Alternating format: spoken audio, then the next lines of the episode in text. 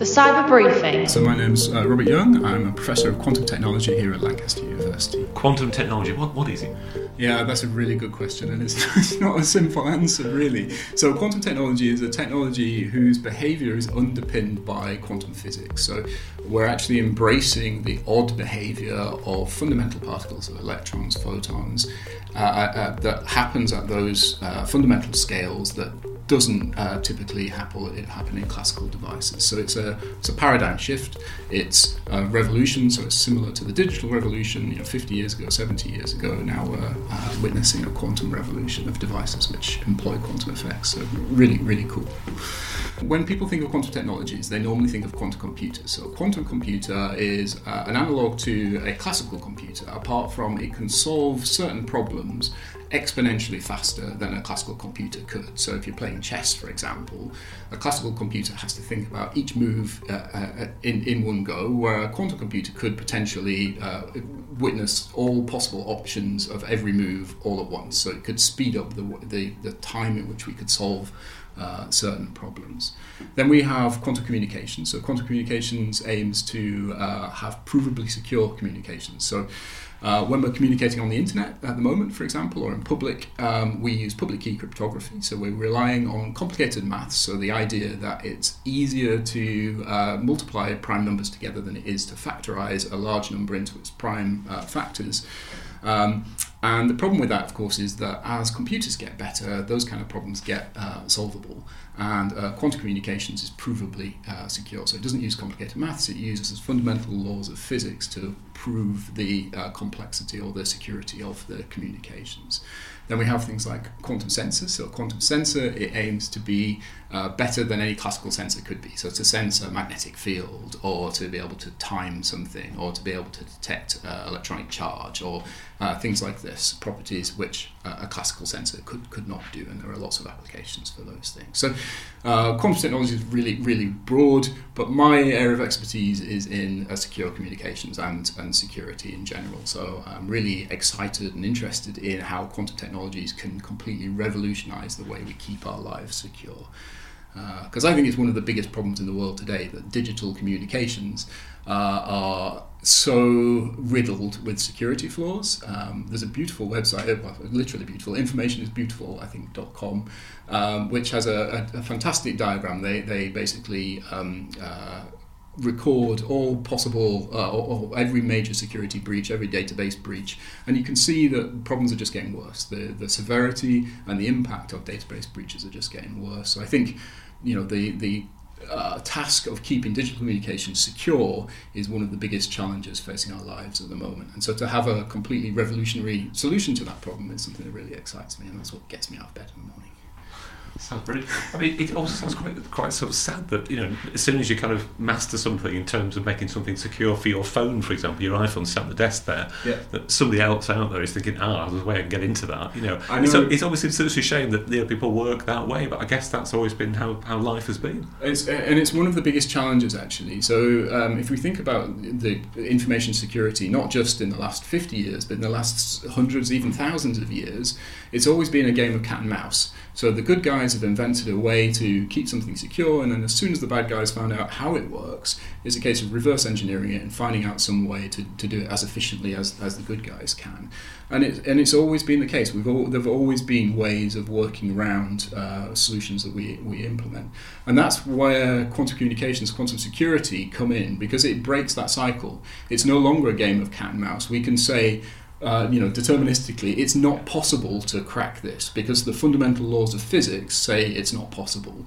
And if we prove those fundamental laws wrong, if there's something underneath quantum mechanics, then we get a Nobel Prize for discovering some new physics. So we win either way. The Cyber Briefing, a podcast from Lancaster University's Security and Protection Science. And there are some unintended consequences to raising that bar. So as the bar has got higher and higher and higher, and systems have got more convoluted and more complex, then it turns out that actually the security of the system isn't the problem, it's the implementation and its flaws in the way that systems have been implemented that actually lead to a lot of the security breaches. And that's another nice thing about quantum security is it's actually fundamentally really simple. It's really straightforward. Now there might be some engineering challenges in terms of implementing it, but actually the code, the infrastructure is really simple, and that's really nice. And I guess the fact is that it affects all our lives as well, from the phone on your desk to the kit that I'm recording this conversation on. Everything to some extent is affected by digital, certainly, but also the chance that things could go wrong or could be infected. Or I would say that's the primary motivating factor for me. I love the idea that I can change the world in some way and make it a better place. I think I'm quite unusual as physicists go. I think obviously I'm a physics professor or a professor working in a physics department, and physicists are often motivated by discovering fundamental things or making a new discovery. And I like that aspect of physics, but I love the idea that we're inventing new things and that those inventions are making their way out into the real world. And in the near term as well, we already have products which are entering markets at the moment. So what I have in my hand is one of our first products to market. This is, we call this QID, so quantum identity.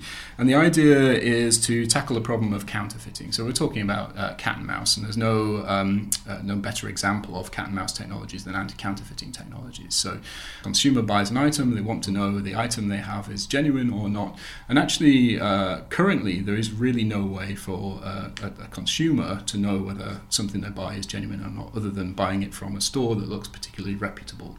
We're used to seeing things like holograms, but the bad guys can make holograms that look just as good as the good guys' holograms, and if you can't get them in a lab underneath an electron microscope, you never tell the difference between the two. And in fact, often the anti-counterfeiting companies can't tell the difference between products which have been counterfeited and not. And in some examples, you might think, well, it's a bit frivolous. What does it matter if this item is counterfeit or not? If it's a sports jersey and it looks as good as the real thing? Well, there are subtle problems there. I mean, obviously, the fake was probably made in some sweatshop. People were probably being exploited. Lives were probably being ruined. But of course, there are markets where it's really important. And pharmaceuticals, for example, is one that we're really interested in. Millions of people die every year because they consume fake pharmaceuticals. So they'll take something that looks genuine, doesn't have an active ingredient in it, and so it doesn't cure their disease. And of course, it has huge commercial impact as well. So, billions and billions, hundreds of billions of dollars a year are lost to counterfeiting just in the pharmaceutical space alone. So, gigantic problem. And QID, so this product we have aims to tackle that. And the idea is basically to tag every product at the atomic scale, the nanoscale, using a simple quantum technology. So I have in front of me some labels which have been produced with a spin-out company from Lancaster University, Quantum Base. And when you first look at it, the first thing you might notice is a QR code. But actually, the QR code isn't the interesting element on the device. There's a pink square, and the pink square is a square of a quantum material. So it's made up of essentially molecules which are small at the nanometer scale.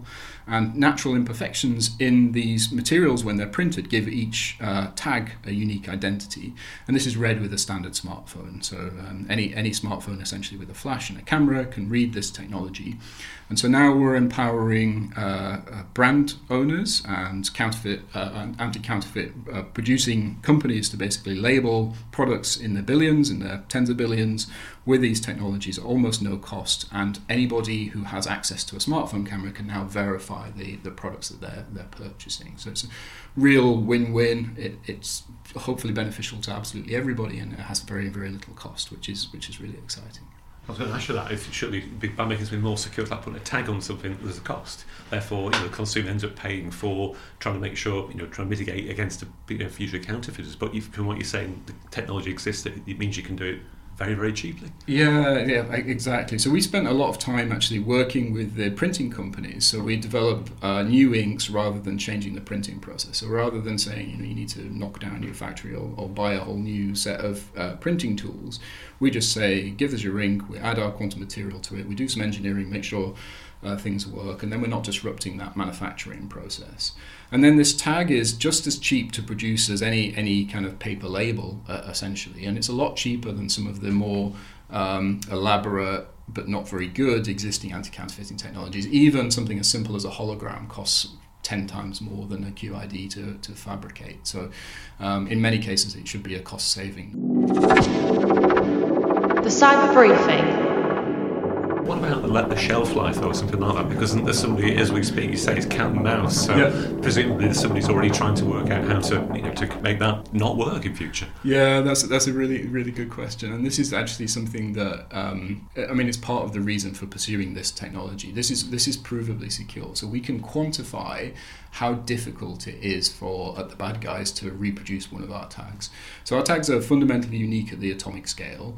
Each tag here has something like 10 to the 15, so 1,000 million atoms in it. And with the current best technology, re-engineering another tag which had all the atoms in the same place and would produce the same response to the challenge would take longer than the age of the universe. And we actually have one of those tools here down in Isolab. And that would just be producing a single fake tag, not a whole series, not the billions you would need to actually, you know, have a successful counterfeiting operation. So no, we think we can break that cycle indefinitely, as long as a technology isn't invented that allows things at the atomic scale to be easily engineered in very, very large volumes. And of course, if it could, then that would open up loads of other possibilities, and I would welcome that. but that seems like a very long way away. Yeah. And looking back to when you started this project way back, I mean, did you think you'd ever get to the stage where what you've just said is actually in your hand? Do you have something that's virtually uncounterfeitable? I would almost say it's the other way around. When you invent something, you always think, oh, this is really simple, this is really easy. I've come up with this really clever idea. This is brilliant. Now, 6 months' time, we'll sell it to a company and somebody will implement it. And it's almost the opposite way around. You have a good idea, and then you have to prototype it. Then you have to demonstrate it. Then you have to beat people over the head with it and show them how good it is. Then you have to find some funding to actually, show people how to implement it in their factory. Then you have to win commercial deals. And it turns out to be 10 times longer than you originally said. So yeah, it's frustrating how long it takes to implement something, especially when it's got such a clear benefit, and when the incumbent solutions are really awful in many cases. Yeah. And here at Lancaster, the fact that you're part of a team now, a loose team, working all kinds of aspects of academia that were all aimed at, at cyber, this kind of image and this space that, is so important now, whether it's a linguistic perspective or a science perspective.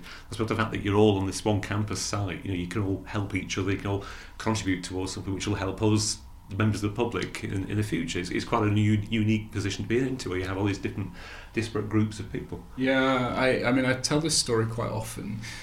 So I came from Cambridge. I was in Cambridge for 6 years. I did my PhD there, worked there post-PhD, and it was the most frustrating environment to be in, because people didn't work with each other. There was so much competition between research groups. You had 3 research groups in physics, for example, all working on the same topic, and nobody was allowed to talk to anybody else because they were all working with different giant Japanese companies.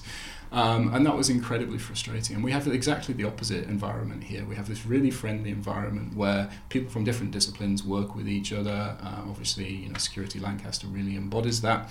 And I think it's brilliant. We have this closed ecosystem where you can go from, something that's really conceptual to making it, to testing it, to putting it in a test bed, to implementing it, to working with some of our, very close, commercial partners.